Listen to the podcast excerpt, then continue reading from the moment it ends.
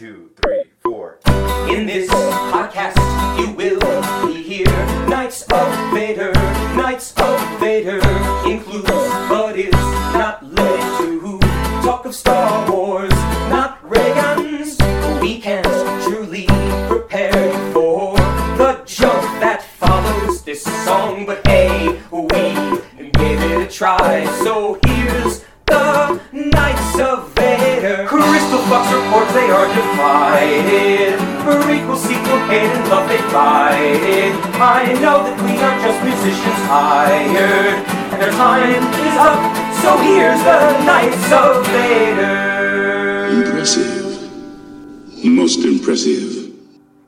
thank you to An Inferiority Complex for providing our theme song.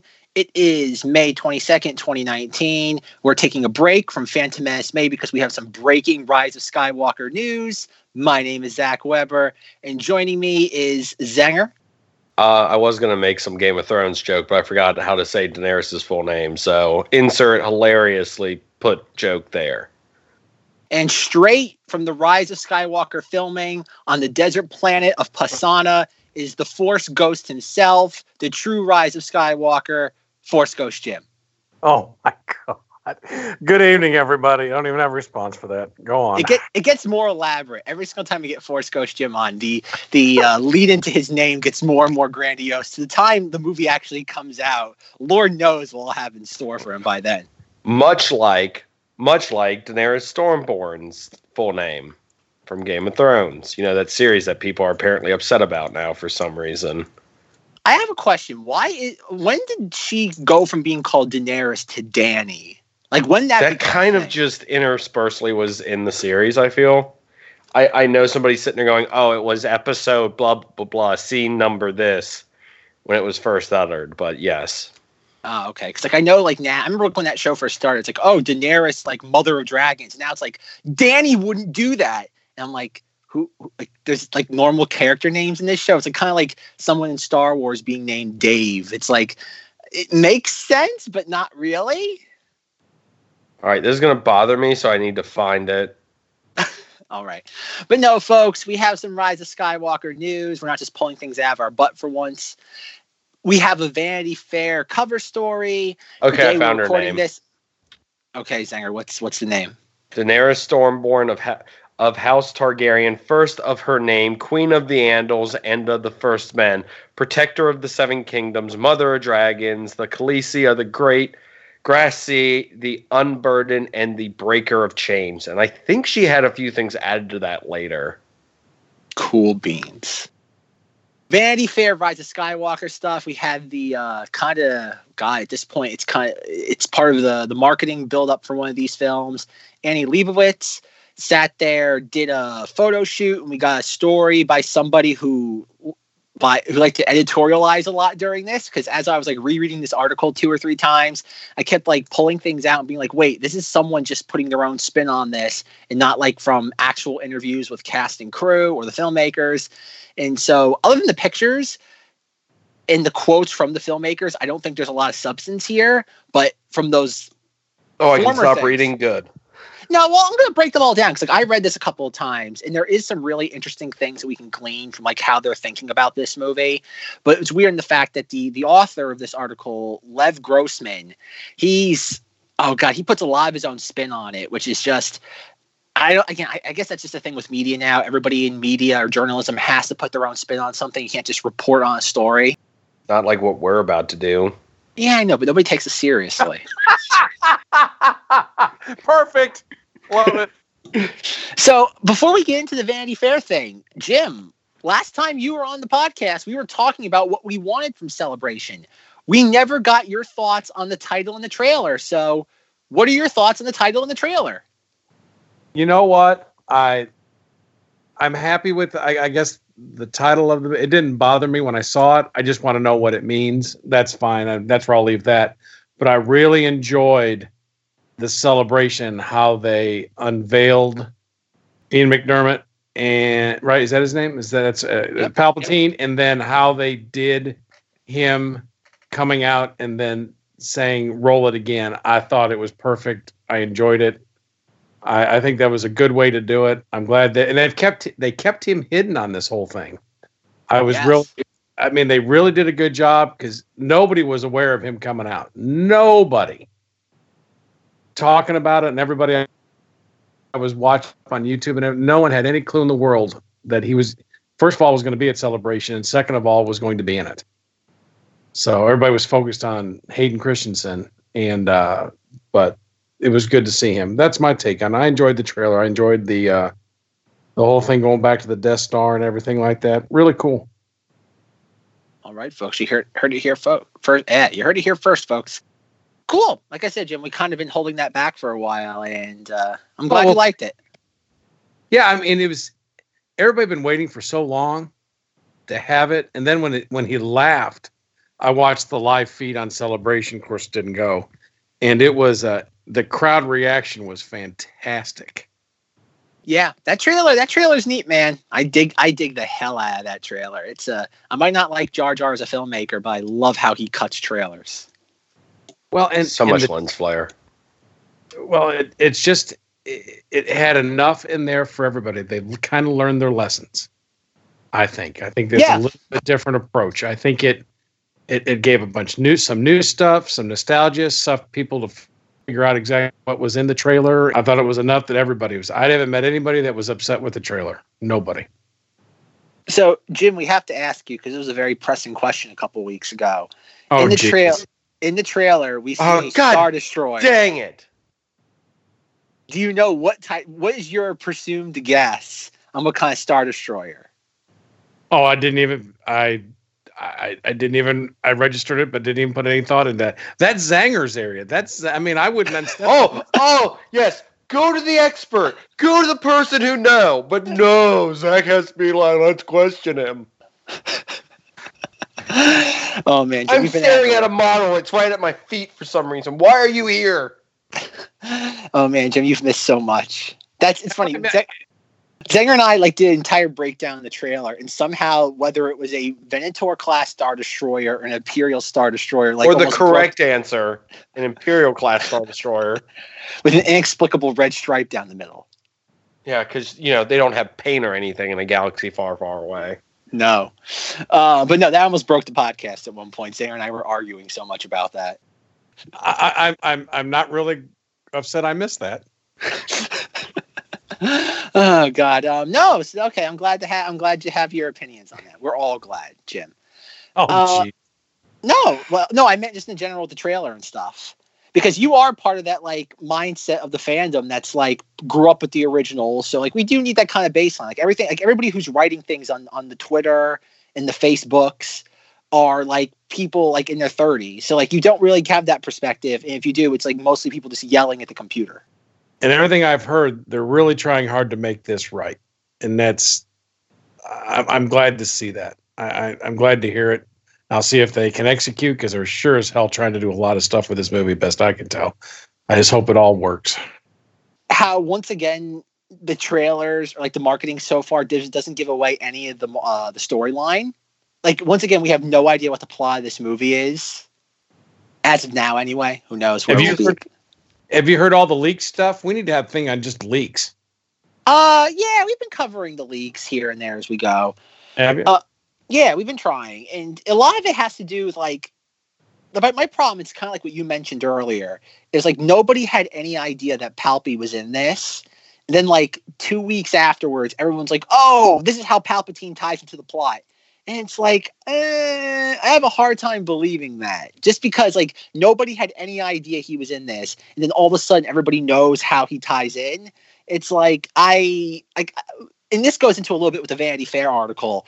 Is I think people are grasping onto the Palpatine thing, like us included, Zenger and I anyway, a little too much.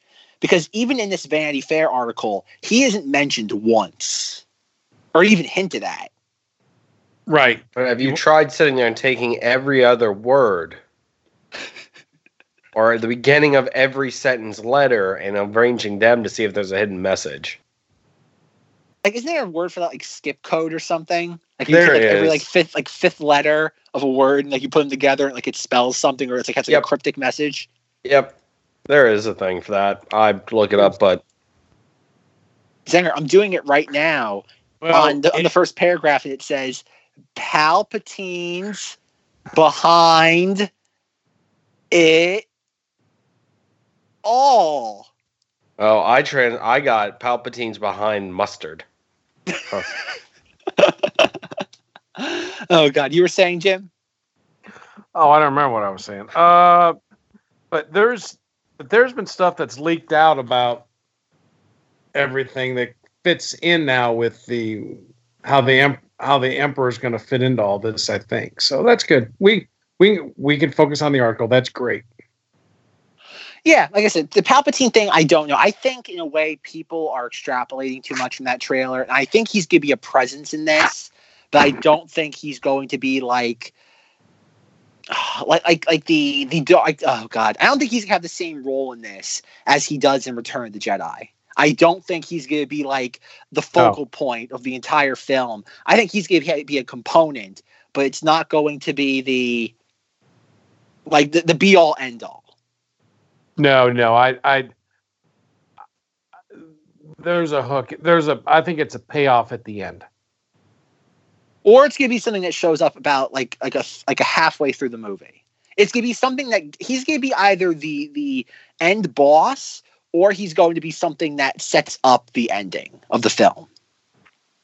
Yep, I've I've got a pretty good idea what is going to be involved in. And I think it's it's the uh, yeah, it's a it's a payoff at the end of the movie. I think. I think. Yeah, it'll be fun to see. So anyway, though, uh, going through the Vanity Fair story, it's titled "Star Wars: colon, The Rise of Skywalker, comma The Ultimate Preview." A bunch of images were released from it, and most of them aren't really telling. Most of them are kind of just like behind the scenes shots, but a couple of them are pretty neat. Like we have Daft Punk, Zam Wesell.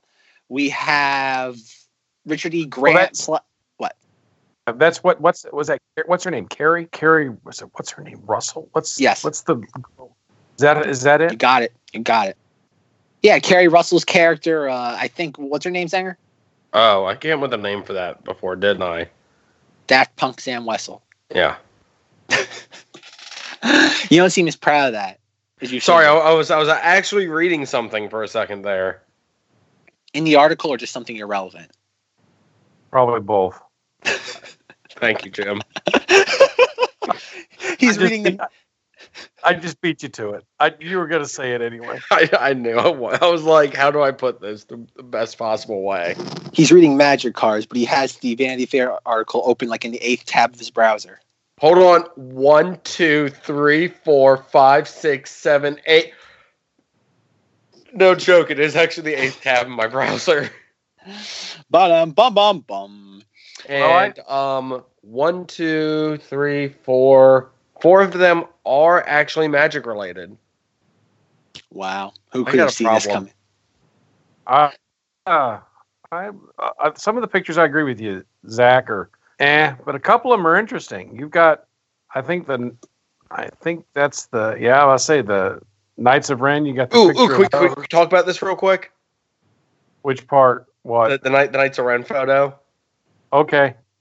Okay, so so starting from left to right, you got the guy who stole the gun from um the Fifth Element movie. There, I- I'm not wrong. Beside him, you got the guy who's been playing way too much Final Fantasy games because he has the giant sword for some reason. You got a few others in the background that I can't really tell what they're up to, but you got this guy in the foreground who stole one of Gimli's axes from Lord of the Rings.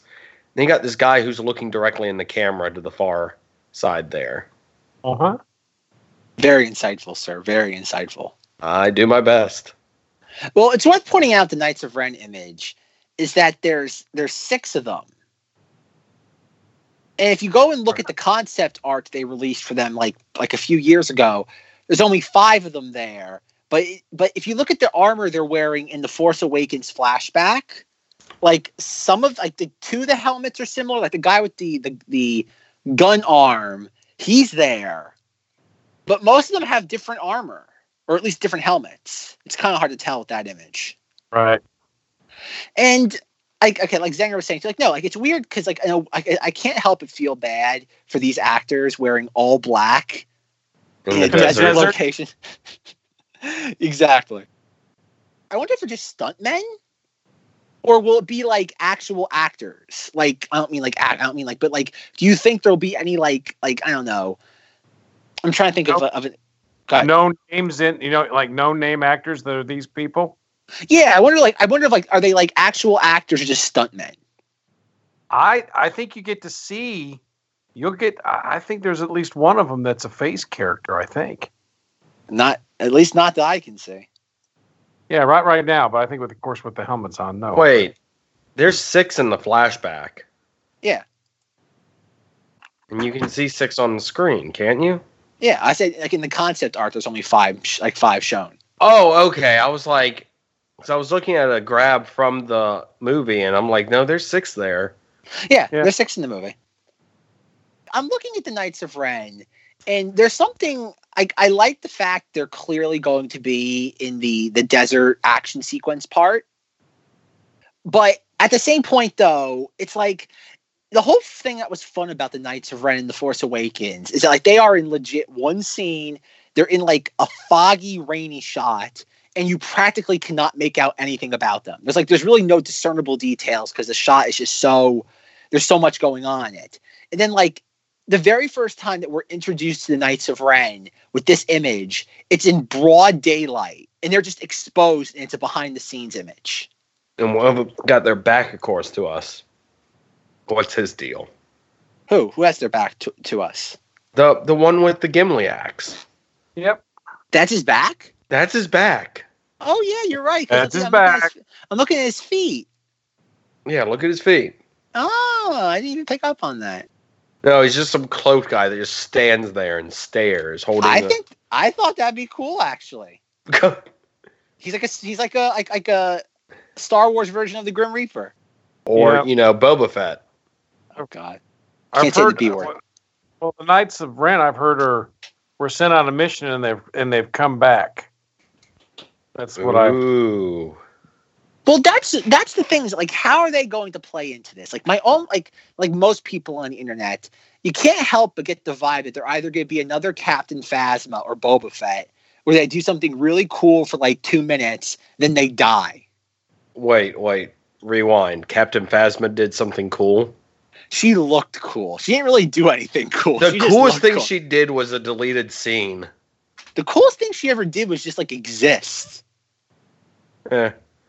I think the deleted scene was awesome, but you know that's just me. Where she killed a ton of her troops because she's like, I can't let that information get out. Oh, I agree. I, I think that that scene, out of all the BS they left in that movie, that could have been put in, and that would have been a really great scene because it, it just added to her character, and it actually made the stormtroopers, for a minute, you just see them like, oh man. I agree with you, Zenger. Thank you. I'm also looking at an arc right now that's comparing the Knights of Ren to the Rogue One squad. Oh, not that again. No, Well, I'll I- bring it back. I, I, I- I think it's them. Uh, I I think that I think my what I've heard consistently is they were sent. This Knights of Ren come back early in the movie. They were sent out on a mission, and they're bringing something to Kylo Ren that he sent them to go get, and that's why they weren't in the second movie. I think. Oh, Well, yeah, I've I've heard that too. My And I- Netflix password.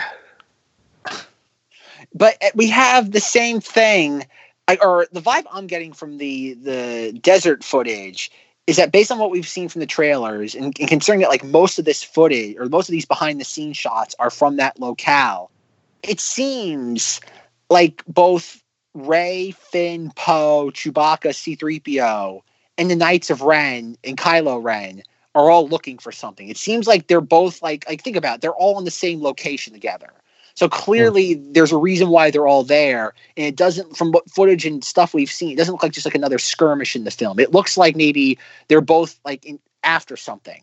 And as we know, MacGuffins are the big plot device of this film, because we know now. I think Jim, did you hear this? That the plot device is, or the MacGuffin, the first MacGuffin is they have to find the Tantive four because there's something on the Tantive 4 that they need.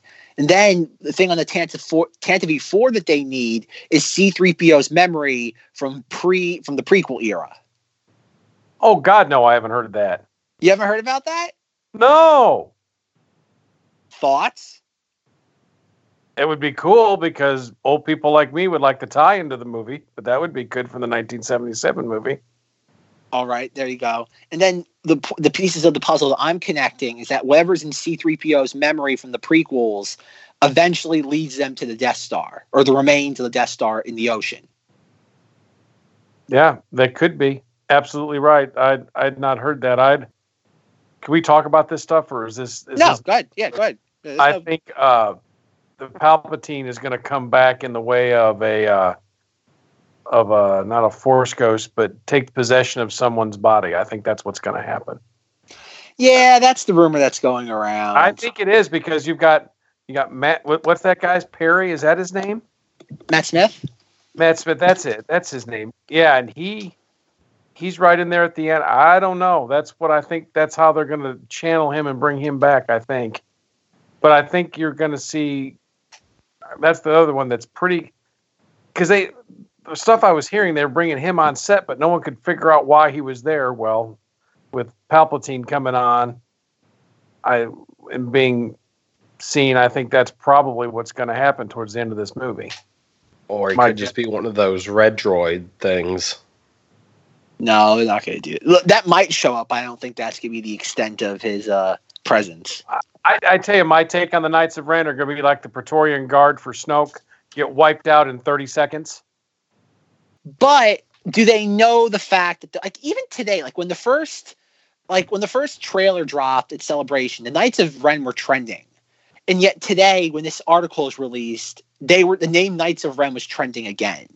So for whatever reason, I don't know why, or I don't understand the extent. Why have these characters captured people's like, like affection? Hearts and imagination. That's right. I, I think because you, you kind of got a glimpse of them in the first movie, in, in The Force Awakens, and they kind of had a, a cool setup, and then nothing happened. They disappeared. They didn't exist in the last one, and then they're But- bringing them back. I, I, I, I agree with that. But like bringing them back implies they were here in the first place. They're literally in a one second shot. And if it wasn't for the fact that like there's literally like one line of dialogue that just vaguely explains who they are, if that's even them, like I, I don't get me wrong, like they're cool looking, and I think they really dropped the ball in how they're presenting them here. Like the first time we're actually seeing them in focus is in like a desert behind the scenes shot, and that really annoys me. I'm like, why not like rev- like put out like a really cool promo image?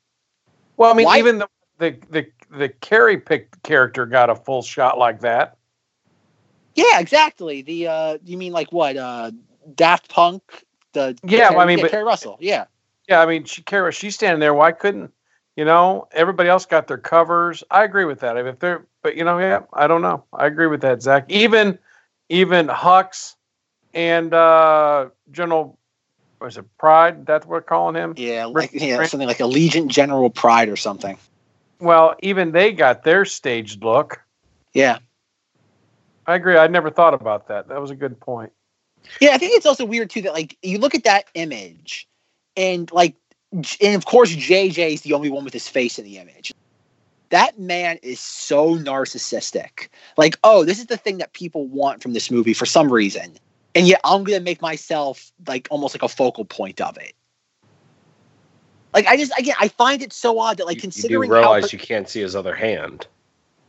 It's the mystery box. Is that what he says after they take the shot? He's like, "Okay, guys, back in the mystery box." Yes. It's like- back in there.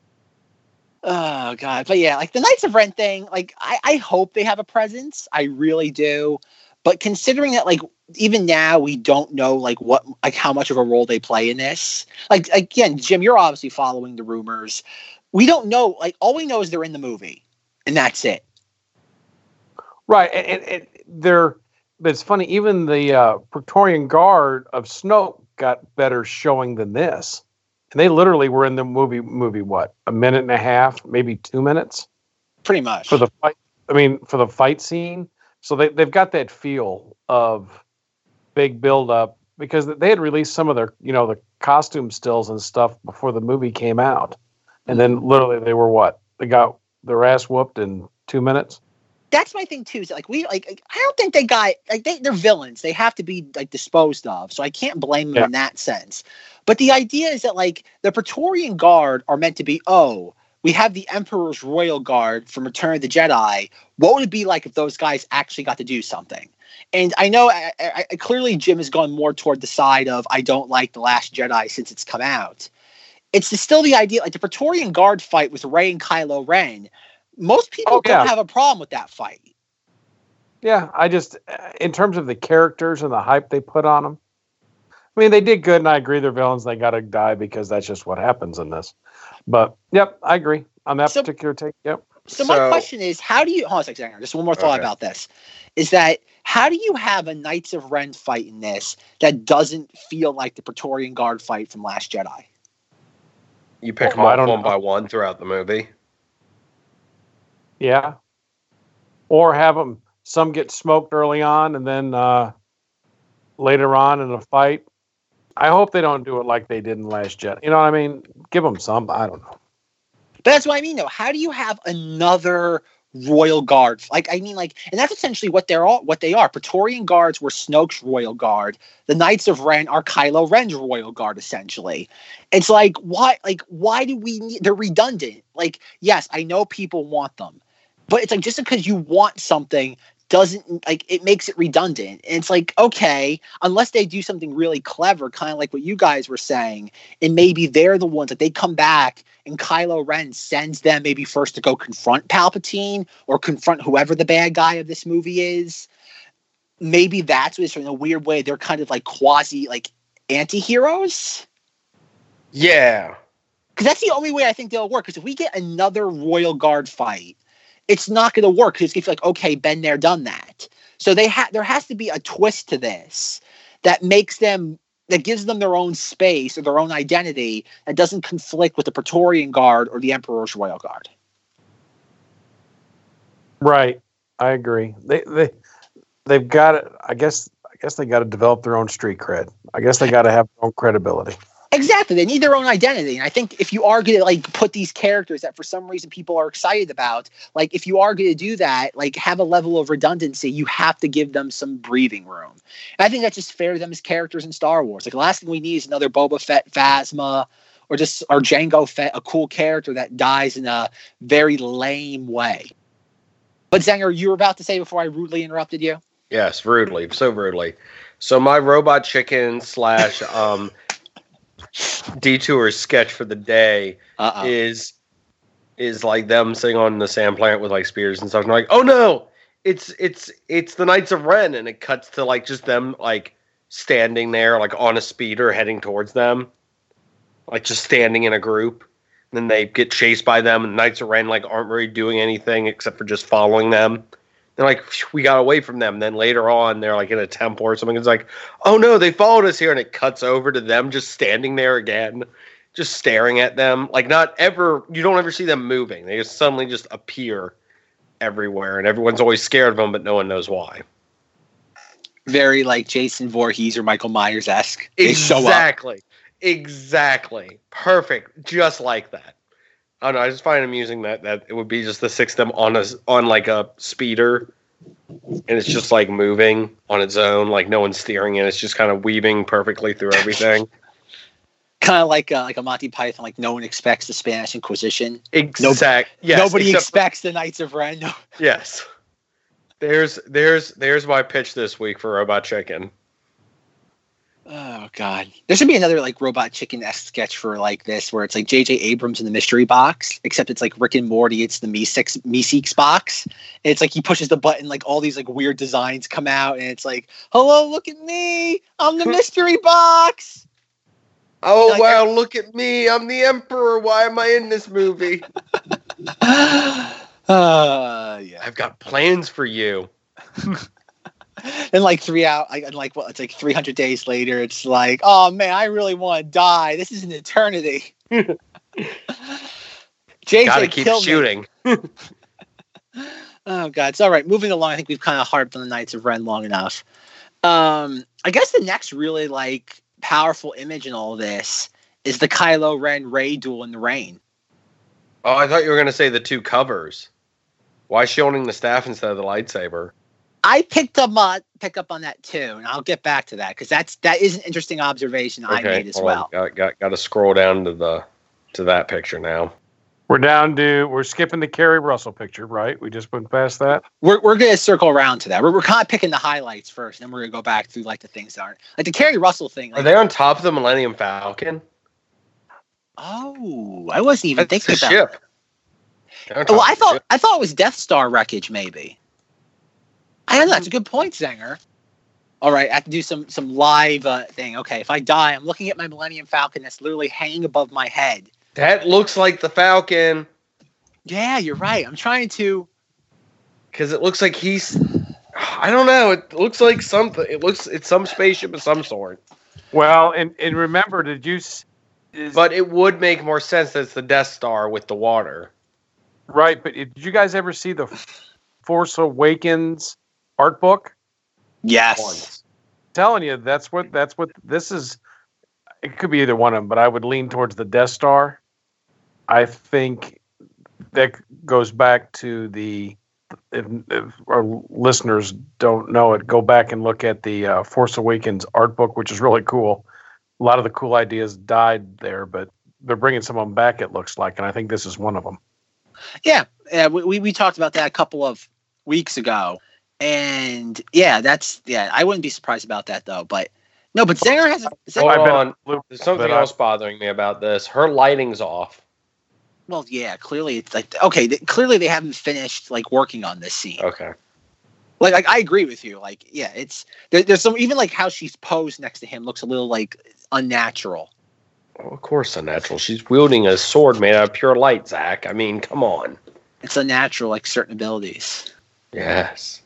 I have a picture of the Millennium Falcon from like the sequel trilogy, and I'm looking like, and Zenger has a point. There is like raised portions of where they're fighting that look like they're very Near where the escape pods are on the side.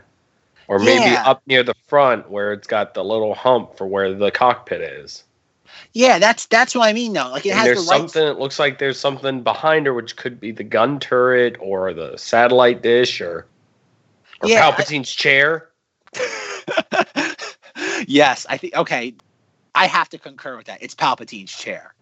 welded to the roof of the Millennium Falcon. Well, I'm trying to like I'm get a grasp. Like I'm trying to find any sort of like visual landmark that can kind of like be like, oh, there's that like Yeah, there, there's nothing. It's so, you know what it could even be? what? The the the top of the Imperial Death Star. Oh, stop it. No, I'm joking on that one, but seriously Oh, though. stop it.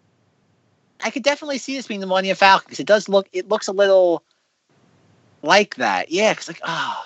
And the problem is like they change like every movie they'll change things slightly, and something like that they would change and they wouldn't think twice about it. Well, this time we didn't put a radar dish on. We just straight up just put the Emperor's chair. But It like, gets better look, reception. you look at the bottom right of that picture, and you can see kind of like a weird sort of oh god, like uh like I don't want to say like like an I don't want like like what like a s- like an angle slope, like Yeah. a slope, and that looks like part of the Millennium Falcon. Looks like the part right where the escape pod is at the front of the ship, or was before they blasted it into the mall. No, I don't think it's that part. Like I'm Oh. looking at it here. Let me let me do uh share. Well, well no, there's this even weirder thing. There's like a VF in the corner. I wonder what that could stand for. Ba-da-ba-ba-da-ba. So many questions, so little answers. So little answers. But no, like this is what I'm looking at, like right here. Right here. Ah, Like if you look, you go back to the image and you see that slope right here. yeah. You got it right here. Interesting. So I was thinking it was up near the front. Like right like in this area. Yeah. But now that I'm seeing it, it doesn't fit. Because if you look at the image as a whole, oh then look at the spot behind it that would be the gun turret right there, you mean right, like right behind her left, her leg. Yeah. For you at home, I hope you are looking at the same image that we are. yeah, this is excellent podcast. guys yeah it's kind of weird uh but also that doesn't that I you guys may have addressed it, but doesn't that also harken back to the uh, Art of the Force Awakens? Oh yeah, like no, like like hundred percent, Jim. Like we talked about it like a couple months ago. The idea of them like going um like underwater. There's a couple like in, like uh, concept art renditions in that book. Yes. Yeah, like we, we we've touched upon that, and like we know we're going back there. Clearly, the trailer gives that away, but it just seems like there's something the the the terrain that they're stepping on. Clearly, it's man made. It looks like something. Oh, like a absolutely. sh- but it's the idea that like for some reason it doesn't feel like the Death Star. Like it's not jagged. Like when you think like when you see the Death Star at the end of the trailer, it's very jagged. Like it looks like it's been blown apart. What they're standing on looks a little too like crafted. Like it, it doesn't look like it's been destroyed by anything. Right. I, I think you're I think you guys are onto something. I think that's probably the case. I think that's you can line it up pretty easily. Yeah, because like you just it's either it's either right here, but the only problem is that if you go back to the image, there's like they're too close. Like there's two things very similar where there's like a like a slope. Yeah. right too close to each other. And if you look at the picture of the Millennium Falcon, I guess the I guess it could be right here, right? Zenger, you have the slope right here, Yeah. then you have the slope of where the well, uh, then again, this image could be cockpit. reversed too. it could be. I mean, we've I- already pointed out that she doesn't look right in this image at all. No. Yeah, that's maybe, but I, I you do get the vibe that because if you look at it, it couldn't be any really anywhere else on the Falcon because this is the only place where there's two sloping sloping pieces, and that would make sense because if Kylo Ren is standing right, like he, because he's what he's like on top of the one raised piece, which would be right here, and she's over here, right by it, and guess what? That'd be right where the turret would be, right behind. But her. if you move it to the front, it could be the ah, I don't know. You mean like here, like she's here and Yeah. he's over here? Yeah. That's not as sloped though. That's or maybe, maybe.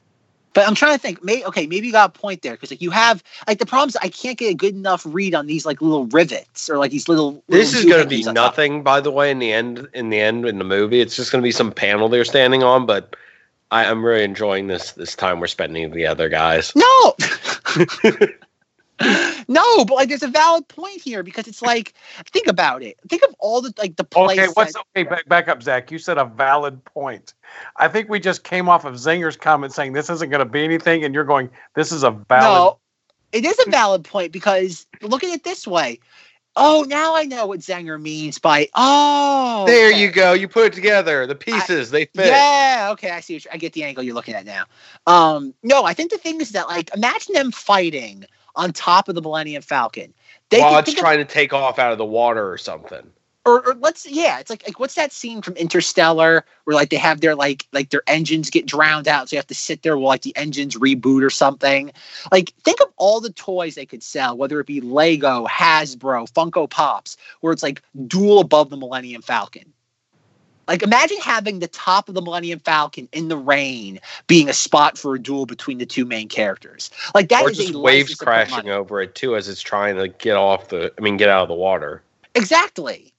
Like that's like that's the sort of stuff that like toys and merchandising love. And that's why I was saying, Jim, that like this is why it's a valid point because I could see that being a thing like like they did with uh um like Last Jedi or The Force Awakens, where it's like Rey, parenthetical Starkiller base, or like Right. Rey, Jedi training, Rey, Island Journey. It's like it'd be like Rey, Millennium Falcon duel. Yeah, I see Yeah. that. Yeah, and that's why I'm kind of like I'm looking at this and it's like that would, yeah. And now I see what Zenger means. Like it'd be, oh, okay. Look at the really bottom. There's something right Yeah. here. Hmm. And go back to the other image. Oh God, Zenger, you might have a point because it'd be like right here. Oh wow, wait. There's like a pin. Like if you look, there's like a little like pin sticking out. If you go back to the image, there's like a pin sticking out right here. My God, it's like I figured this out already. And we doubted you all. I doubted you all along. You, you know the greatest thing sometimes for me is just the ego boost I get from having to prove Zack wrong on a regular basis. Yeah, because look at that. You have like all these little attachments and like doohickeys right here. And you look, you have all these little attachments and doohickeys on the image. God, I'm I'm, I'm so good. Yeah, look at that. Zenger, you might have actually called this exactly where it is. And like you said, he's standing like right like right here, she's right there, and there's the turret in the background. Or the Emperor's chair. or the Emperor's chair. yes. Um, all right. Anything else about this image, or can we move on? I think we spent way too much time on this, and I just want to move on before I'm proven wrong. No, no, Zenger, you can never be proven wrong. All right, um, Jim, would you like to pick the next image we look at? Is there is there an image that you'd like us to talk about or focus on right now? You know what? I I was just glad to have images. I was, you know, I, that's what I was saying. You know, because with this this particular movie, they've been so hush hush and so quiet about, and all the rabid speculation, kind of like the trailer, which was great, and then getting some s- scenes from it, which has been good. So yeah, I don't have anything particular. All right, so so we'll we'll start. Whoa, whoa, whoa, whoa, whoa, whoa, whoa! Go back real quick. Desert was C three PO in the middle of it. Yes, Zack, zoom in behind that guy leaning backwards head. There's people sitting, like red, yellow, behind his head, up in Yeah, yeah, those are like the creatures, aren't they? That they showed. yeah Um, that they showed in the other image. okay. What's what's the smoking gun here? Oh, I just noticed that they were in that image too. I Oh, was like, that's cool. yeah, these people. Yeah, The characters called the Aki Aki, the natives of the planet Pasaana. I think it's I think it's pronounced with a silent P. Oh, Zenger, you joker, you. I wonder what this is though. Like, look at this thing right here. This like, contra- okay, we're going back to the uh the picture of again Rey, Chewbacca, C-3PO, and you have this speeder bike craft. Right. It's very, it's very Mad Max esque. Isn't that the one from the trailer? Yeah, it's. Or I think it is. I, I'm not. no, there's sure. another image where it's a different thing later. Or no, wait. I, I don't know. It's one or the other, Zenger.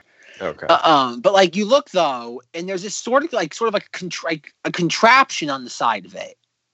It has like a weird like it looks like I don't want to say like battle droid, but like I get that kind of like a battle droid vibe from it. Like that's sort of like it's Oh, not no. battle droid, but technology. That same sort of like Trade Federation technology. It looks like it's got like hands or legs coming down from it. Yeah, like I come remember those crab droids from episode three. Does that have markers on it too? Yeah, orange, orange. Yeah, it's got little orange dots all over it. Okay. That's what I mean. Because apparently there's also a rumor that there's um an ATTE in this in the movie. There's apparently like they're the yellow the yellow booger monster. Apparently, according to making Star Wars, he has access like to an ATTE, and at some point in one of the fights between the First Order and the Resistance, they break out an ATTE. Hmm. Bonus points if anyone can tell me what that stands for. What? Panavision? Grip? ATTE. ATT. All terrain. Okay, you got you got two, half of it. ATT. All terrain. Transport tank. E class? Escrow. You you got all terrain right. Okay. Well, that's all. That's AT. That's all that matters. Yes. All terrain tactical enforcer. Oh, boo. And I find it interesting that in this image with C3PO being covered with the umbrella, that the umbrella is also gold. It's how you know whose is whose. That's Uh, funny. Oh my god! But yeah, going back to Zenger's earlier point that Rey is not. Does Rey even have the light? I can't even see if she has the lightsaber on her. It's on the right side for it to be on, but I can't see it. But she has her satchel though. So maybe it's in the satchel. Because you see, she has like she has something on across her chest. Is the light lightsaber on the left side? I'm trying to think in the trailer. How, where is she pulled Uh, from? I think it's on the le- it's on the left side. I think. Does she? Hold Okay. on, let me see. There, there's actually the cover has her holding it. I mean, it has it. It's on her right side. Ooh. See here. Wait, the cover? No, she doesn't have it in the cover. Yes, she does. It's right be- beside her hand. Zoom in, Zack. Zoom in. Prove me right. On her left side. Oh wait, that's a blaster. That's her the left side. blaster. In the scene, it's on the Ah. left side. In the All right. footage from Trail. Vanity Fair and the motion pictures, it's in the on the YouTube side. It's on her left side. Okay, so she either okay, so she it's it's, it's obscured from view. In other words, yeah, because there's there's another shot of the speeders. There's, there's two of them. There's there's there's one. That, What? There's a your your fight water scene you guys spent the last 20 minutes talking about. Yes. Uh, YouTube uh, has the action sequence of it, and you can see all the little greeblies you ever want to see. It's uh, Now- now Star I'm- Wars now I'm So Nine excited. Dash Rise of Skywalker on the set exclusive Vanity Fair Yep, uh, Jim is right. It's on the left side. for a change. Jim, you're always right. Huh. Oh, there's a stupid little like card in the way. Get out of here, car. Make, make it full screen. How would you put a card up? Get that ad revenue, man. Get that ad revenue. Uh, Zenger, I, I don't think it's a Death Star. He's got a point. Because I'm looking at, I'm sorry, I don't think it's the Millennium Falcon. Because I'm looking at it now, and that doesn't look like the Millennium Falcon. yeah, That's it's more stuff to it. it's more rusted looking. Oh, darn. That'd be really cool though. Like having a fight above the Millennium Falcon. Like, come on, JJ. We know you listen to this. Yeah, because even you look there again, you see her getting like on. You see Rey getting on the thing. You can see the lightsaber like right, Yeah. right there. Yeah. So God, she still carries a blaster. why does she need the staff then? Why does she Yeah. always have it? I mean, like, yeah, but like, why does she need the staff if she has a lightsaber and a blaster? Like, she has a long range and a short range weapon. Like, what? What is the staff? gonna do Mid-range. I don't. What's she gonna do? Just chuck it at someone? Like she Yes. uses it as a spear? Yes. I I don't know. It's just kind of like one of those things where I'm sure it's it's a nothing thing that we're of course going to overanalyze Oh, and talk about. Oh, oh no. What? Could could this? Okay, let's let's take this back. Like, we're making fun of the staff, Oh God, no. and I'm thinking. She got this. She had the staff on Jakku, and that's where she had been for the previous The Like- staff is something important to where it plugs in. It's a key. It's a, it's a key. that's what I mean. Could that maybe be the thing that's something something like okay? Every, like when we we were talking a couple weeks ago about like the Battle of Jakku and everything with Palpatine, and we forget that like the whole idea of the Battle of Jakku being like the final stand of the Empire, that was a JJ idea. It was. Yeah, because that was his idea to have it be the battleground of like the last like like uh, like the battle or what's the uh, the graveyard of all the ships from like this massive like battle. Remember that Battle of Jakku is a Force Awakens idea. Or its its Uh, Genesis was a Force, Awakens idea, and it's like why else would she have the staff still? Like what on earth is the staff going to do what the lightsaber and the blaster can't already do? So and she had it on Jakku. Yeah, and that and that also isn't also they're leaning towards wasn't that where Palpatine's uh, secret Observatory. yeah is so maybe that's coming back. That's the telescope. She has the telescope. But but that's what I mean though. It's like maybe the staff has something to do with all that. Maybe the staff is like one of the many, I don't want to say it's a MacGuffin, but it plays some role in unlocking the plot of the film. Make everybody familiar with the character and keep selling uh, toys. I don't know. No, I got it. I got it. I, I got I got it. I know what they're gonna do with it. She's gonna go into her room. And gonna climb down into her room, and when the sun's at a certain point, she, Uh oh. she holds the staff up, and it beam- Lost Ark. Here we beams down to where the crash site is that they need to go to, or where Palpatine is. Oh no. Oh no. That's how it works. I'm pretty sure that's how it works. in Oh, oh, and then and then, and, and then and then the Knights of Ren guy with the big sword like swings it around a ton. She just shoots him. oh, that'd be neat. That would be neat. So I guess like all the other pictures for the most part, like are nothing to get excited about. Like again, we have the cover images of Rey and Kylo Ren. But if you look at that Vanity Fair image, she doesn't have the lightsaber there, but she has the staff. And then you like, okay, so you have that. You have Daft Punk Zam Wesell. And I think Zenger and I have already kind of mined that joke for all the humor that's in it. Yep. And then we have uh, General Hux and Allegiant General Pryde, played by Richard E. Grant. Yeah, It's let's like- introduce a new villain. What on earth is that character going to do? Be the bad guy. Like, is this going? Is he going to be part of the coup d'état against Kylo Ren? Yeah. Overthrow the government. But that's what I mean, though. Like, there's no uh, like, and that's definitely alluded to at the end of the Last Jedi because that we have that scene where Kylo Ren goes into the control room on Crait. He tells the guards to halt, and we go in and we have General Hux kind of like glaring at him through like the threshold of the doorway. Clearly, I think that that's that's being set up. Oh, you also had that whole thing where he could have shot him. well, that would have made these movies a lot simpler. God forbid that. Um, you you also are forgetting the cockpit of the Millennium Falcon image. It's got the BB-8 sidekick. Oh yeah, D-O. I was about to say obligatory name.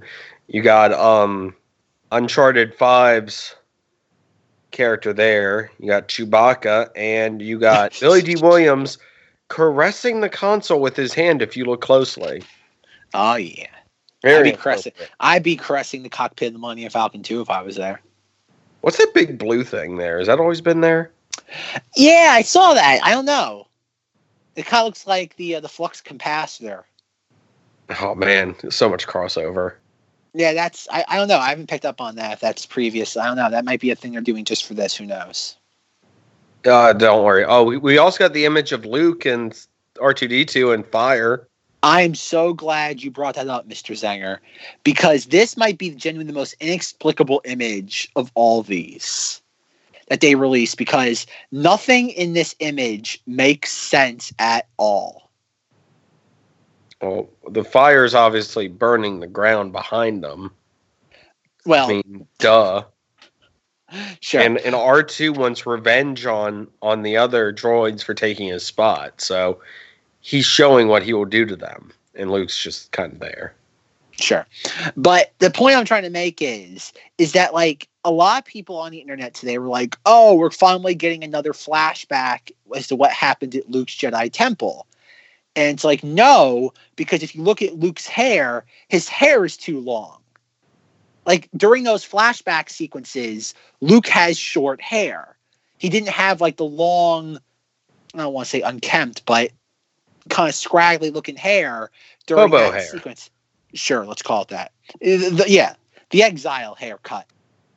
And then two, some people were theorizing, oh, we're gonna get a flashback to Luke burning down the Force tree on Ahch-To, until you realize R2D2 was already gone by that time because he left with Rey and Chewbacca. Interesting. And at the same time, too, if you look, Luke Skywalker has his hand gloved. And remember, in the end of The Force Awakens, he doesn't have the gloved hand. He has the exposed ro- robotic hand. And it was Rian Johnson's idea for the glove. Wait, that that is the correct hand though What do you mean? for the robot hand. Yeah, it's the right hand. Okay. Why was I thinking it was left hand?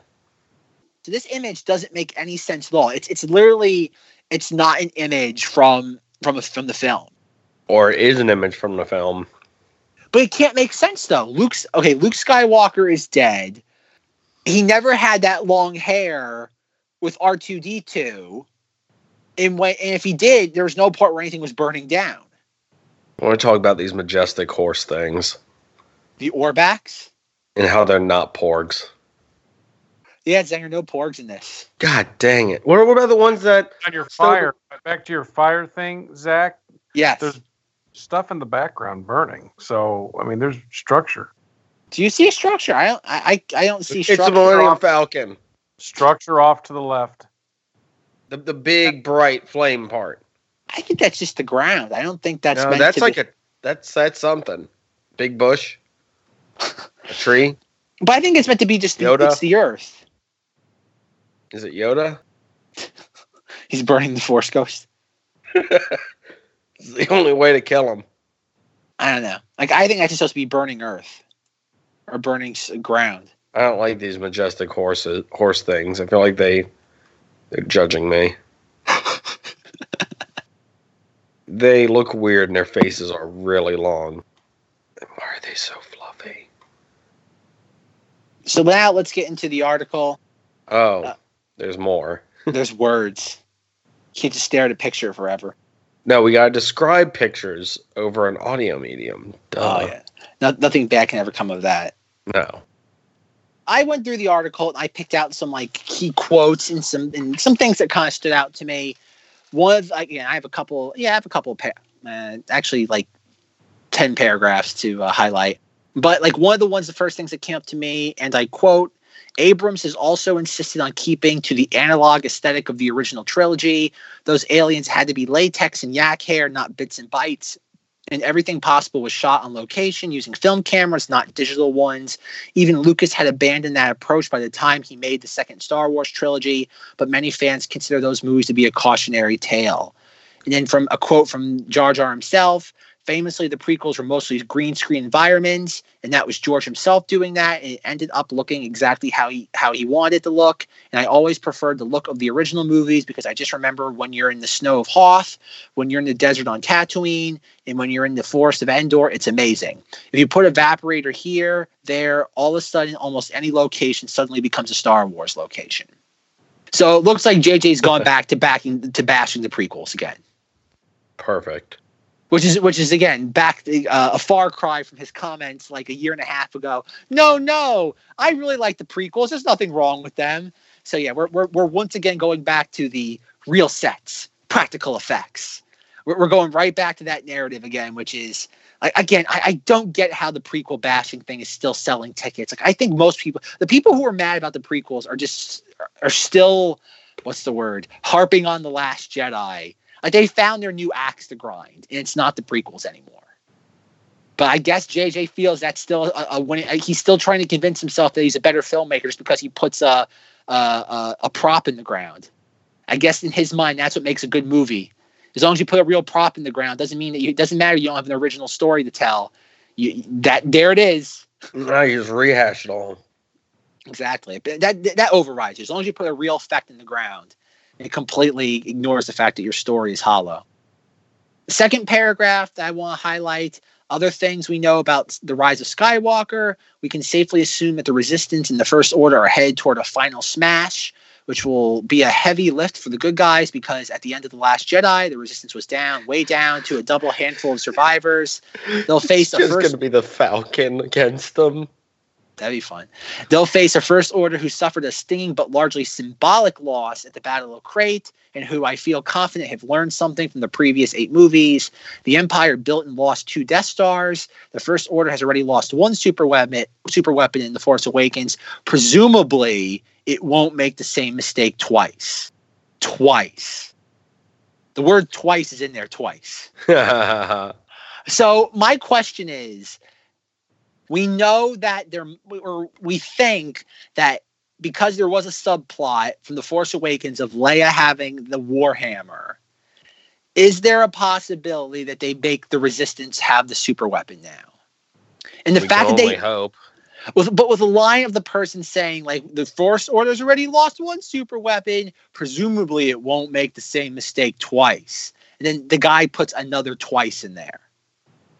Twice. So like, oh, it's, it's the twi- it's the second super weapon for them now. Considering how JJ loves his nostalgia, Return of the Jedi, the whole like the main villain of Return of the Jedi is bringing the Emperor back. I wouldn't be surprised that another hallmark of Jedi is bringing back the first super weapon. I mean, can't we have a there. different weapon this time or something? Yes, it's Palpatine. He's the weapon. He's he's gonna bring he's gonna literally pull the much how like Zenger wants Starkiller dragging the Star Destroyer out of the sky. Palpatine's gonna drag the Death Star out of the ocean. No, he's going to drag the fans' nostalgia out of the ocean. I don't think you have to do that. It's, it's not it's not deep enough in the ocean. It's just kind of there. Remember this? Ah. Did anybody ever see that movie Raise the Titanic where they literally like raise the Titanic at like the Atlantic Ocean? It's gonna be that, but it's gonna be the Death Star. Perfect. All right. There's Rey, of course, who sources say will have progressed in her training since the end of The Last Jedi to the point where it's almost complete. With that taking training is almost complete. Oh, perfect! It sets it up perfectly. with that taken care of, all she has to do is reconstitute the entire Jedi Order from scratch, because as far as we know, she's the last one. And it's interesting that the words last and one are capitalized. Hmm. So it seems like once again, who sources say will have progressed in her training since the end of the last Jedi to the point where it's almost complete. So once again, we're not going to see Rey train at all. Rey's just going to be inherently good at everything. Mary Sue. I'm not even saying that, but you'd think at this point they'd have one sequence or something showing her kind of like like again, they need a sequence like at the beginning of the Return of the Jedi, which the deleted scene of of uh Luke building the green lightsaber for the first or turning the green lightsaber on for the first time. I've heard rumors that that's what you're going to see. I hope it is. I think that'd be great. I think I think a Yeah, 15 scene would do all the heavy lifting. I think you're going to have some Force ghosts also when they're educating her too. I think that's what you'll see. You're gonna, there's gonna be a lot of force, in my opinion, my conjecture. We're gonna have a lot of force ghosts in this, but they're not gonna show up until the third act, for the most sense. part. Yeah, I got a theory on that. I, uh, yeah, I think because I just the thing I want to end this episode with, I want to ask everybody a question at the end, specifically Force Ghost Jim, but uh, we'll get there in time. Next one Star Wars under Disney makes the old Star Wars look positively quaint. Between 97 and 2005, Lucas released six Star Wars movies. When Sky Rise of Skywalker debuts, it will be the fifth Star Wars movie in five years. And this is a quote from Kathleen Kennedy. I think there is a larger expectation that Disney has. On the other hand, though, I think that Disney is very respectful of what this is. And right from the beginning, we talked about how the fragility of this form of storytelling because something that because it's something that means so much to fans that you can't turn this into some kind of factory approach. You can't even do what Marvel does necessarily, where you pick characters and build new franchises around those characters. This needs to evolve differently. End quote. And I find that fascinating because at this exact time last year, they are trying to make Solo and they try to release two movies within six months of each other. Right. Yeah, it's it's so funny that like it's not that again Hollywood's very reactive, but like oh we can't cr- like, make Star Wars into a factory that just cranks these out every three months. And it's like well you try to, and the only reason why you don't because it didn't work. It's like I find that so funny, like them like trying to like espouse wisdom, being like, well, we under we've understood since the beginning that we just can't milk this thing forever. And it's like, of course, like, what do you mean? You tried and it failed. It's like the cow gave you sour milk. You can't sit there like like put out a, a, a product that's sour and be like, oh, we knew all along that we couldn't do this. It's like, no, you tried and you fell on your face. You can't do that and say, oh, we we did that on purpose. We knew that wasn't the right way to go. Like that's the sort of stuff that like I, I know that like Kathleen Kennedy has a lot of detractors, and I think most of it's misguided criticism. But it's a comment like that where it's like you're telling me of all the things she could have said for this, she didn't have a better thing to say. It's like she should have said something on the lines of like, oh, like we know Star Wars is special, and we've realized that like we have to kind of tone it down. Less is more when it comes to comes to this saga. For the same reason why that like Lucas only made a movie once every three years and then put the series on ice. We've learned that that's something that that wasn't just simply uh, a refractory period. It's something that's a core element of the saga than just uh, a a technical break. It's something that the fans have been like. It's been uh, weaved into the DNA of Star Wars of having a break every few years. But again, it's this weird thing of like, oh, we knew all along this was the wrong approach. Like they're so like that's the sort of thing that bugs me. It's like they're so full of it. And the weird part is I can't tell if they're if they're drinking their own Kool Aid or not. It was actually Flavor Aid that was used in um, Jonestown. Thank you. I like how that's becoming. That's we have two things that are now synonymous with the Knights of Vader podcast: filthy casual and the Jonestown massacre. oh god, what Jim? I think every time you've come on the podcast now since the holiday special episode, the Jonestown massacre somehow gets brought up into the conversation. Well, because you use that term. Jeez. Oh god, good. Oh Zenger, that's gonna be after Super Sith Vitality. We're gonna make Knights of Vader flavoring. oh boy. Oh god, don't drink it all at once. um, Not, all right. Not to be consumed in large groups. All right, that's gonna be the next one. There's gonna be a picture. Forget the Darth Vader. It's gonna be a picture of Palpatine. It's gonna say that Knights of Vader flavor aid. It says uh, it's gonna be a picture of Palpatine, like a like with like a instead of like a skull and like crossbow, it's gonna be Palpatine, and it's gonna be like Crossbones. exactly. That's what we're gonna have to do.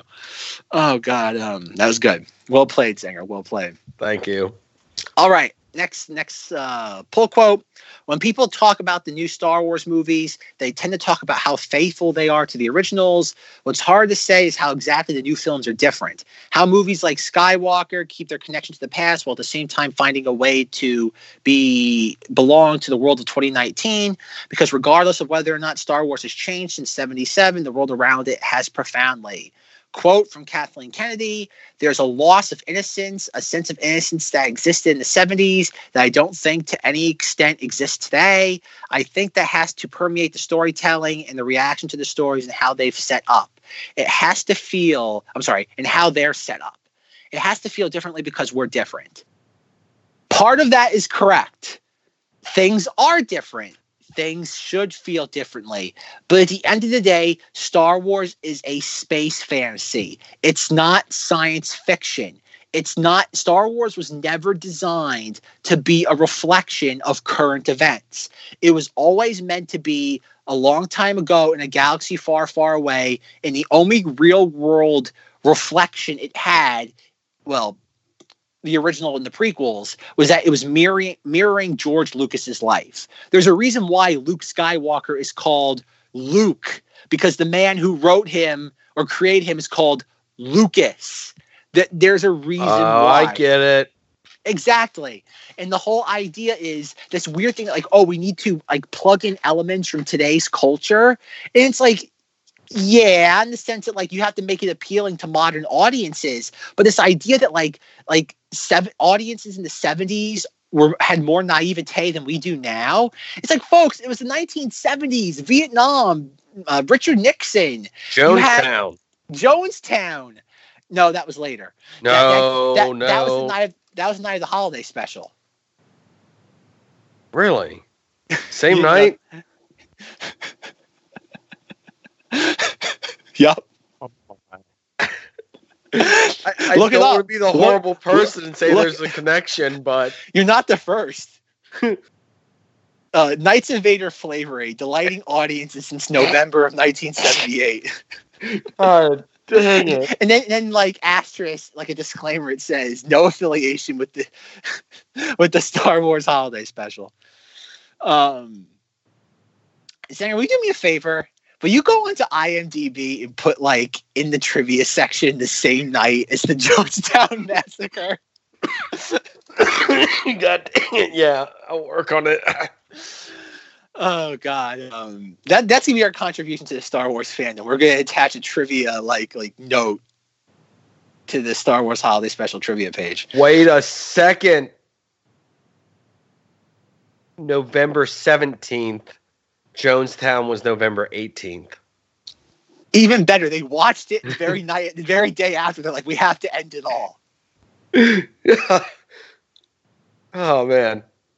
All right, Zenger, come on, go ahead, fix the IMDb page. I'll work on it.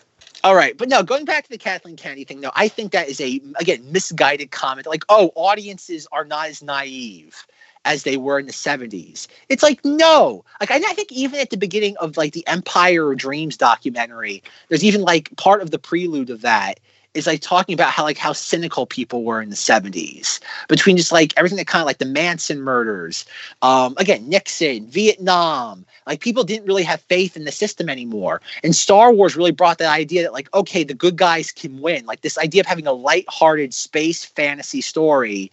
Like, like again, it's the idea that like Star Wars was above the fray. It didn't need to be bogged down in the culture's cynicism at that point to be a- appreciated, be appreciated by that era's audiences. And for her to make a comment like, "Oh, unless we sit there and make things again cynical of today's like time period, it won't work." The movie, and I'm like, again, why is this? Like, like I said, I out of four Star Wars movies of the Disney era, I love three of them. Yet it's these sort of comments where it's it's her making the comment of I owe nothing to the male Star Wars fans. It's like if she believes that, that's fine. But to actually go out and say it is just bizarre. Like it's weird that like again, I would imagine she said quite a bit in this interview with whoever his name is, uh, Grant Guston, and this was the best they could get out of her. Like I'd like to know what they didn't include. And like that's just so weird though. It's like Kathleen Kennedy's been around forever. I have no idea how like she looks at this and is like, maybe let me like it's like, okay, can I have a take two? Because these comments are just so like misguided. And I don't get how someone who's been working as like an executive producer in Hollywood for 40 years can make comments like this and no one tells her like uh, excuse Shut me. up and stop talking. It's like, or just I mean, again, I don't think her sentiment is entirely wrong, but just how she's phrasing it could just be done. It could be so much better. Like it's so odd. And that's where like she's giving fodder to the not Star Wars people because she is making comments that are just so weird. Anyway, though, Zenger, did you fix the IMDb page? I put it under connections. God bless you, Zenger. um, moving on, we know things as a people and as an audience that we didn't know back then. For example, back then it felt sort of okay to like Darth Vader because even though he was evil, he was also incredibly cool. And the kind of fascism he represented felt like a boogeyman from the distant past. But fascism. But fascism now is rising, which makes the whole First Order subplot look super prescient, but it also reminds us that fascism is not even slightly cool in real life. That's not They're quote from kind of babbling idiots, though. yeah, like yes. Whereas the actual Empire felt vaguely competent from time to time. Well, they never the Empire like yes, the Empire came across as they knew what they were doing. And it's the idea like what Leia says in the first film that like every time you tighten your grip, more systems will slip through your grasp. Yeah. It's like it was that idea like they tried too hard and that's why like there eventually people were going to rebel. And again, for the record, that that thing I read, that's not from like Kathleen Kennedy or Jar Jar Abrams. It's from the the the author of this, uh, Grant Gustin, or whoever his name is, and that is just so like insanely stupid to say. You can't like Darth Vader because he represents fascism. that is such a weird thing to say that you can't like Darth Vader because like imagine saying like you can't like Spider-Man because he's a vigilante. And vigil like and like oh god, what was his name? The guy who shot the people on the subway back in the 80s.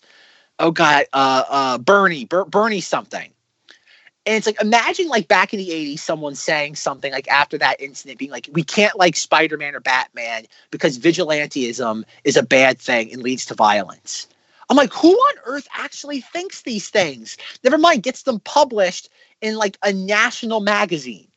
Like, can you imagine somebody saying that about Batman? We can't like Batman because people like acting above the law is a bad example and it should it should be frowned upon. It's like, who on earth thinks this? It's fiction. Like, let it be fiction. Nobody is living their life based on the wisdom of Darth Vader.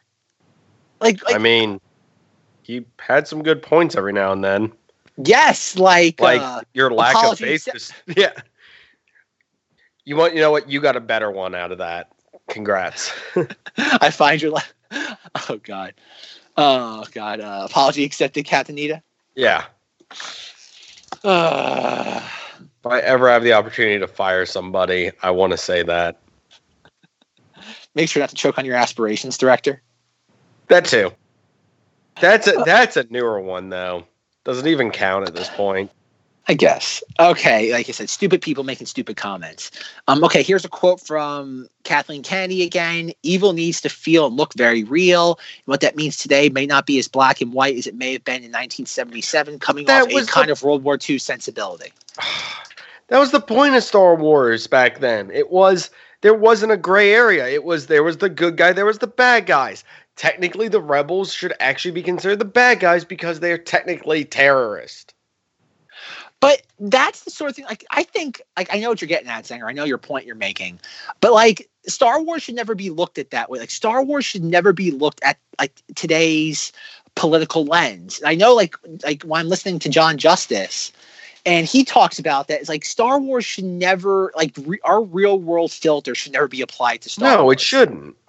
And yet you have these weird people out there like even today like when they were posting the knights of ren pictures on twitter like or i'm sorry on like vanity fair's website and like ew like reposting them people were writing in the comments like there better be a female one And I'm like, even the bad guys, weird like BDSM henchmen have to be gender inclusive. I'm like, who cares what gender they are? I hope they have no gender. I hope they're a new Star Wars gender that we've never heard of before. It's like, why does real world have to be impressed upon the things we love in fiction? Like, if you want that, like, don't be wrong. If you like that sort of thing, I'm not begrudging you, but like, there's alternate like forms of fiction that delve into that. I don't get why they feel that the real world has to be shoved down Star Wars' throat. Like, any, does anybody who fell in love with Star Wars, like, you know what? I love Luke Skywalker, I love Princess Leia, but you know what? I think I, I think I need more realism here. Like, has anybody ever walked out of a Star Wars movie saying that? I mean, I just can't believe Thanos was able to snap half of all life out of the universe. That's what I normally think walking out of a Star Wars movie. It's just uh, I'm starting to think that thing that we said about like in like Endgame, like don't think about it. We can apply that to life. You you actually probably can, and it would not be too strange. It should be like a, like Zenger. We you and I should create like a new motivational poster of like the kitten hanging on like the clothesline. It's like hang in there, baby. It's it's a picture of Zenger like drinking from like a like a giant like porg mug, or he's or he's taking that giant like porg pop and like carved its head out. He's made it into like a giant beer stein. And it's him Yeah. drinking. it. It says, "Don't think about it." We'll do emerging the motivational poster combined with like the Kermit like, but that's none of my business. Like drink, sipping the tea. That'll be our new like motivational Yeah. poster. Yeah, except for it says don't think about it. Don't think of. oh God, but yeah, that's uh some more Kathleen Kennedy uh, wisdom. All right, some more quotes Well, from. wait, uh, Jim. oh. What, what what do you think about the whole politicizing Star Wars and having to having it be a topic need that it needs to be a topical thing? Well, always been of the opinion. I'm a got my degree in history, and nothing's ever written in a vacuum. So, I mean, it's deals with the the current things that are going on. Whether it likes it or not, it gets written in. But Mm. I agree. You know, I just in terms of Star Wars, I can just tell you there was nothing like it when it came out in '77. Nothing even remotely close to it, and it it, it got it right. And then I understand, you know what, and I and I agree with it. It's a movie. It should be treated like a movie. It doesn't need to be a. Um, I don't go to the movies to be reminded of the social and everything else. Movies are an escapism. Right. Movie is an escapism, and to put stuff in there because they feel like it needs to be, said, I think is is really missing the point of a Star Wars movie. You know, I don't need I don't need that. That's not why I go to Star Wars and drop twelve dollars per ticket or fifteen dollars per ticket. But I understand nothing's written in a vacuum. But to consciously write it into it because they feel it needs to be there, I don't know. It's kind of a I think it misses the point, and I think it it it takes away from what Star Wars is, or what I think it's supposed to be. But that's the weird thing, though. Is like they make they make dumb comments like this, but like you go watch Solo, and there's no like socio political posturing in Solo. So like, where like, are Uh, they just energy saying this? crisis. Is is that really the subtext of that film? I'm just pointing it out, just so if someone wants to, they can't say that we didn't say it. Yeah, but I don't. I I don't pick. I didn't pick up on that. Uh, I never knew that star. I mean, that uh, spaceships had to actually run on some type of fuel. Well, they've talked. That was in Rebels a lot. Like they talk about like they would like be running out of fuel and do like fuel like fuel runs. I mean, it was assumed, but it kind of took a real big precedent in two of the more recent movies. I guess. Fair enough. They make these comments though, but like it's it's not it's like I guess you could say it's kind of there, but like you really have to be looking at it under that lens. trying to be Zach. Everybody's trying to be PC. Is that what it is? That's what it is. Everybody's trying to be PC and stroke everything that needs to be stroked and try not to upset everybody. That's what it is. That's ex- in terms of my opinion. I think there's a lot of that flavor in this. They've got to address that. So is this are they making these comments because they actually believe it, or is it there because it's like a smoke screen to deflect from any Oh. possible criticism? It's it's it's that, and they're making this movie to make money. They're not making it because they want to make it and they want to make us all happy. They're not doing that. They're making this movie to make money. So they're going to try to make it respond to the biggest audience they possibly can and try to piss off the least amount of people, especially the vocal groups.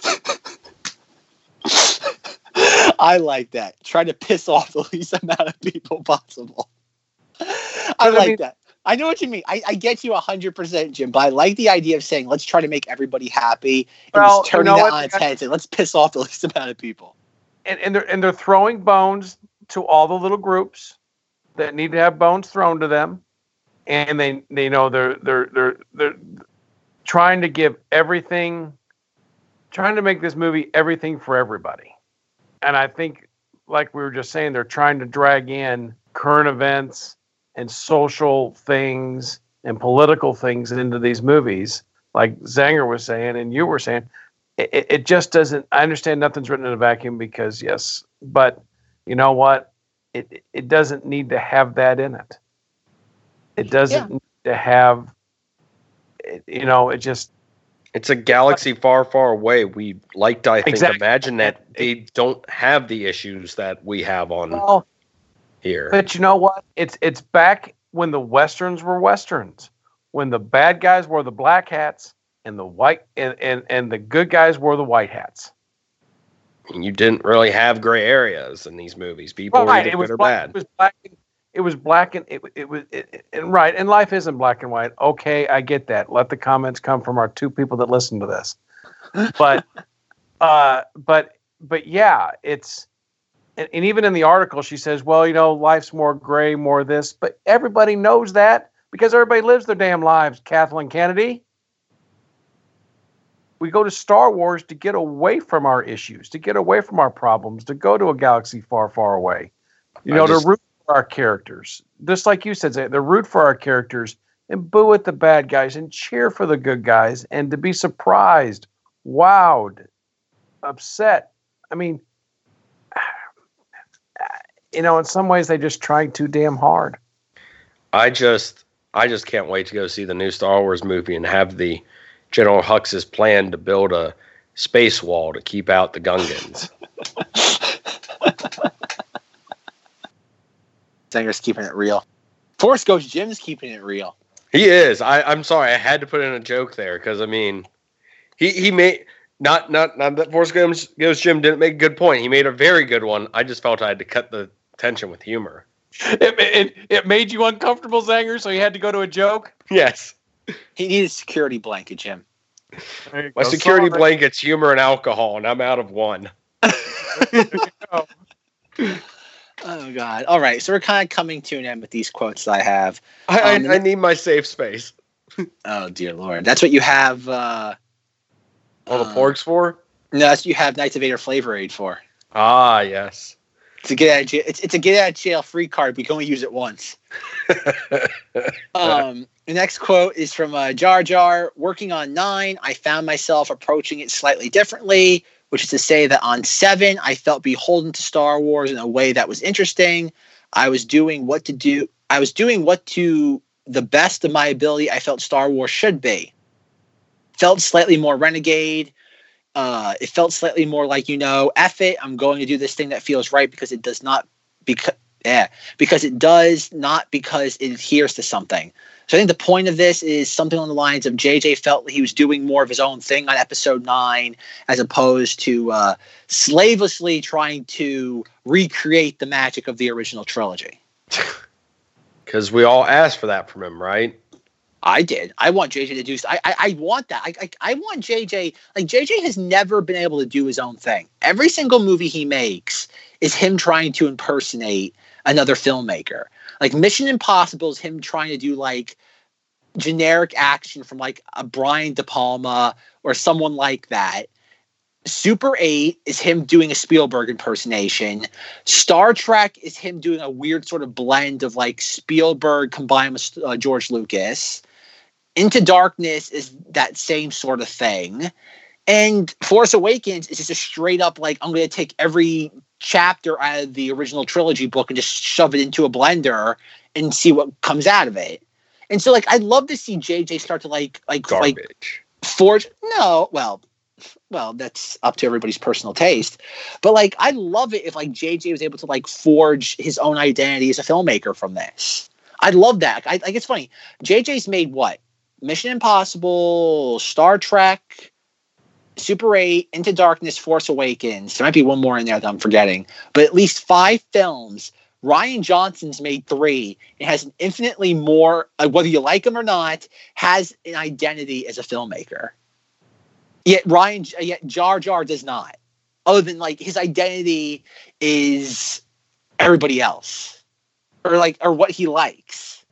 And I- Uh, I- we're looking at what he directed, correct? yes, no. If you look at produced, it's literally everything. Yeah, I know. 15 credits. Force Awakens, In Darkness, Super 8, uh, Undercover TV series, Star Trek. Apparently, The Office, You know, he directed. I'm not counting the TV shows episodes he Um. Mission Impossible 3. yeah, and that was his yeah. directorial debut. Yep. That's what I mean, though. Like, and I love it. Like, I really would. I'd love to see JJ really kind of like define himself as a filmmaker here. What did he. Did he just produce Cloverfield? Oh, he was the producer on Cloverfield. Okay. Yeah, yeah. If that's a bad robot thing. Bad robot.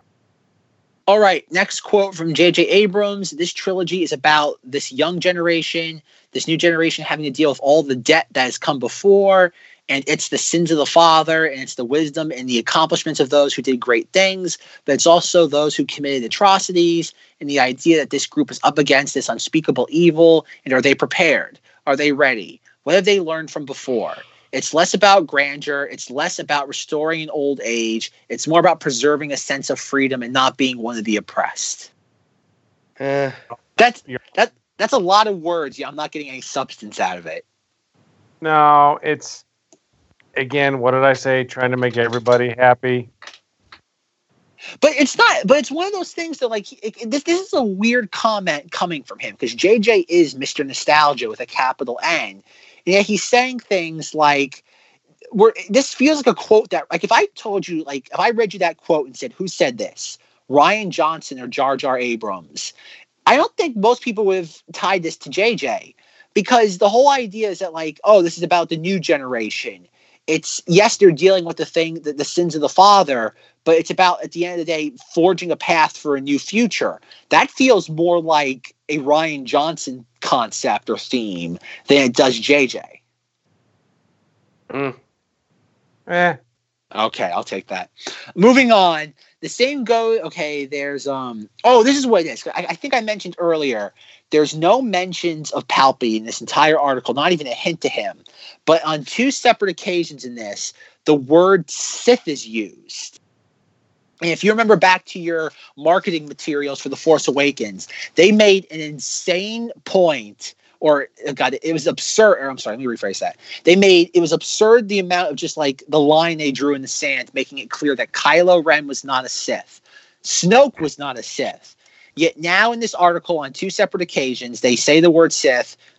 One of those times being Kylo Ren has it all wrong. You can't bring back the past. You can't blah, blah, blah, blah, blah. Because we've been here before watching a band of scrappy rebels take down a techno fascist empire, and it seemed to work fine at the time, but it didn't last. The same goes for the Jedi and their struggle with the Sith. To end this story, really ended, they're going to have to figure out the conditions of a more permanent victory over the forces of darkness. And I find it interesting that, like, the idea of going back to the Sith, because clearly Lucasfilm PR and Disney had to clear this. They obviously they had complete say in what was published. So the idea of going back to the Sith, like with Palpatine, that's inescapable. But at the same time, though, it's such a weird. Oh my! It's like it's like a, it's like a complete 180 from what they were going with the Force Awakens, and it really calls into doubt this whole idea that oh no, Kylo Ren isn't a Sith. He has nothing to do with them. Snoke's not a Sith. They have no part of any of that part of Star Wars. And then it's like four years later, no, the Sith are the crescendo of this entire series.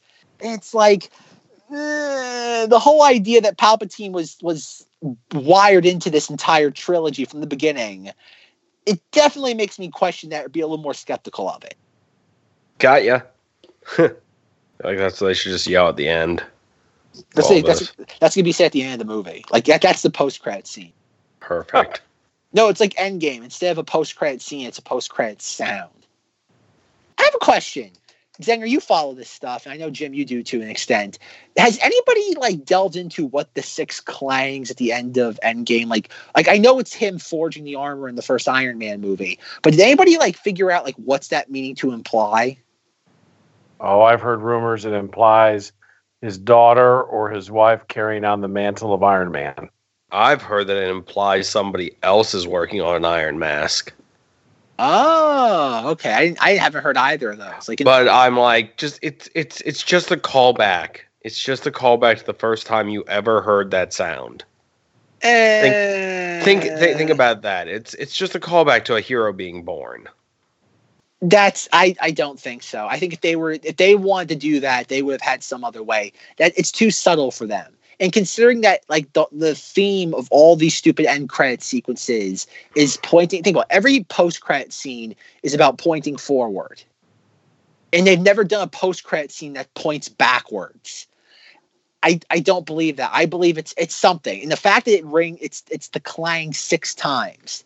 It has to think about when you've watched that original Iron Man, he clang he clangs it eleven times. So they deliberately chose to do it six. It's it's them calling out DC. Okay, there you go.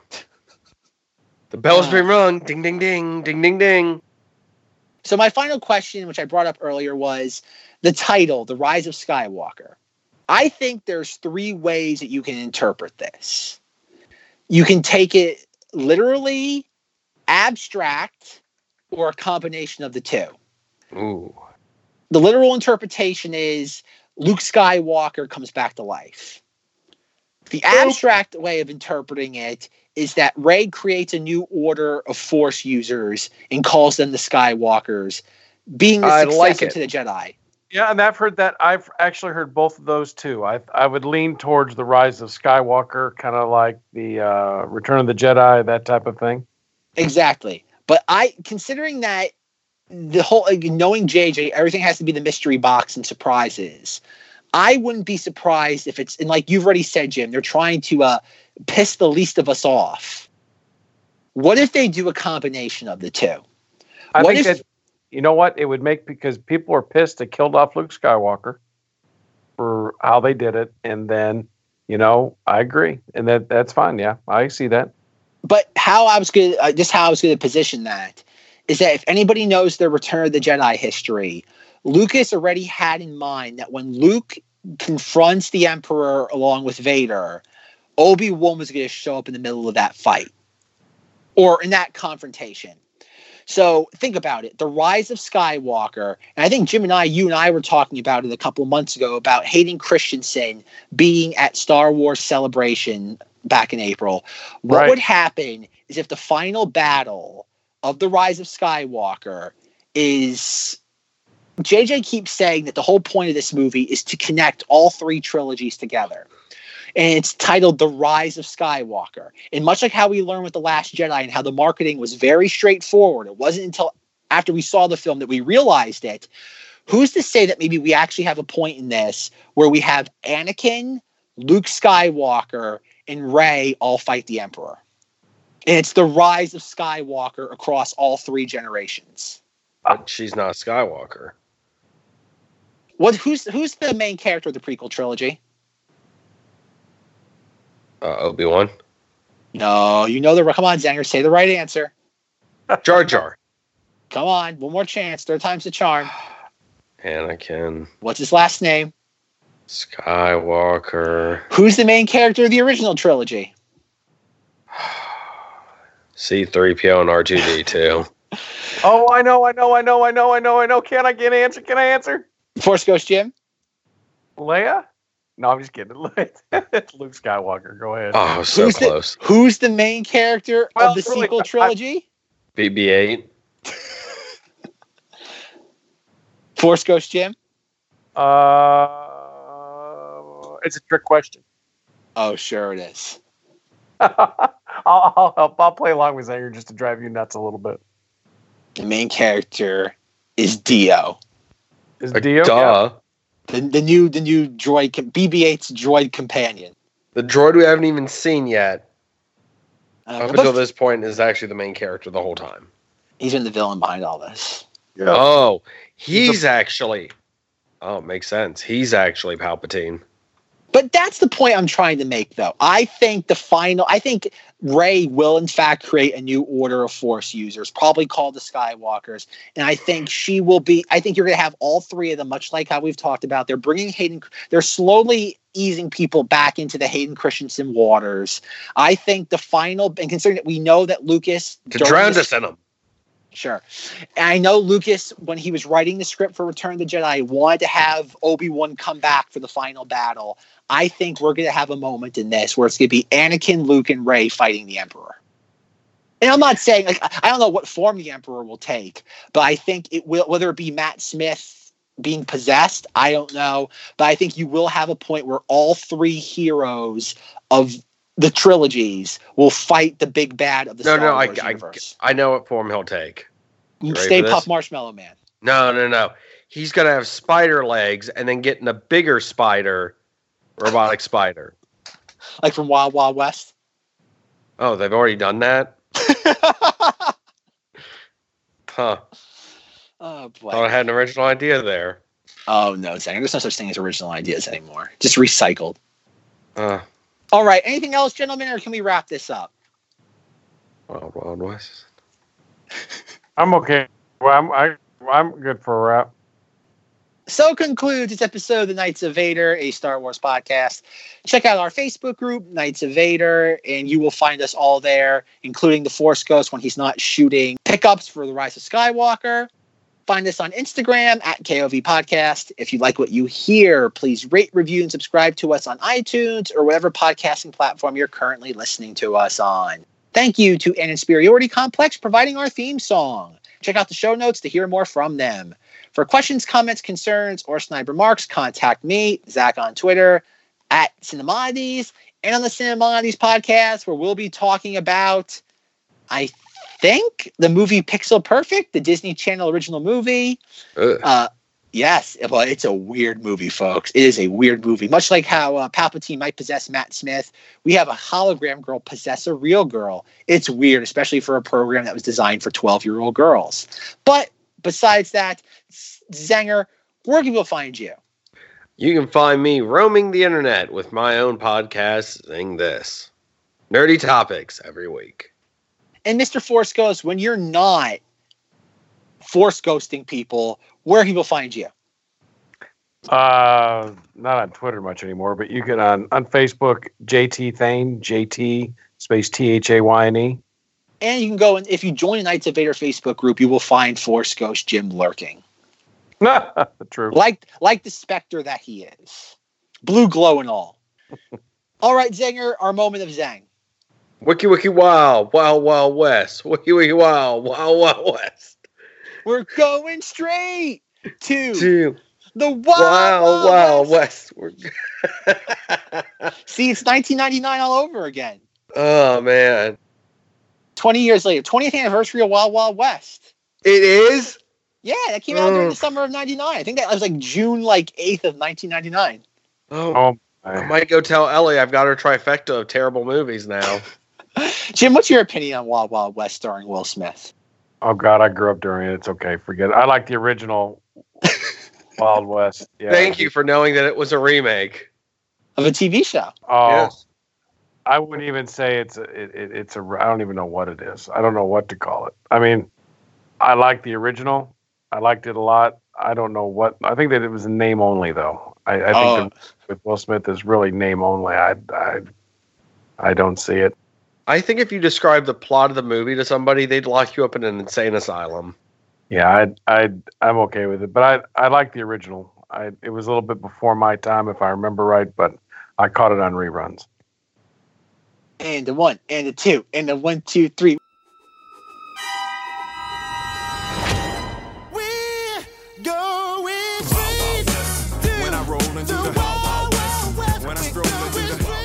The No, I'm good now. Wild West. Dun, dun, Bye. That's gonna be the, that's gonna turn Goodbye. out music. Goodbye, I'm Wild Wild West. Bye. Bye, Bye. Jim. Bye. Bye, Zang is over. I'm I'm out. I'm out. Knights of Vader Flavor Aid. coming to a local store shelf near you. Gross. To any outlaw trying to draw, thinking you're bad. Any drawing on West Best with a pen and a pad. Don't even think about it. Six gun weighing a ton, ten paces and turn just for fun. Sun up to sundown, rolling around, see where the bad guys are to be found and make them lay down.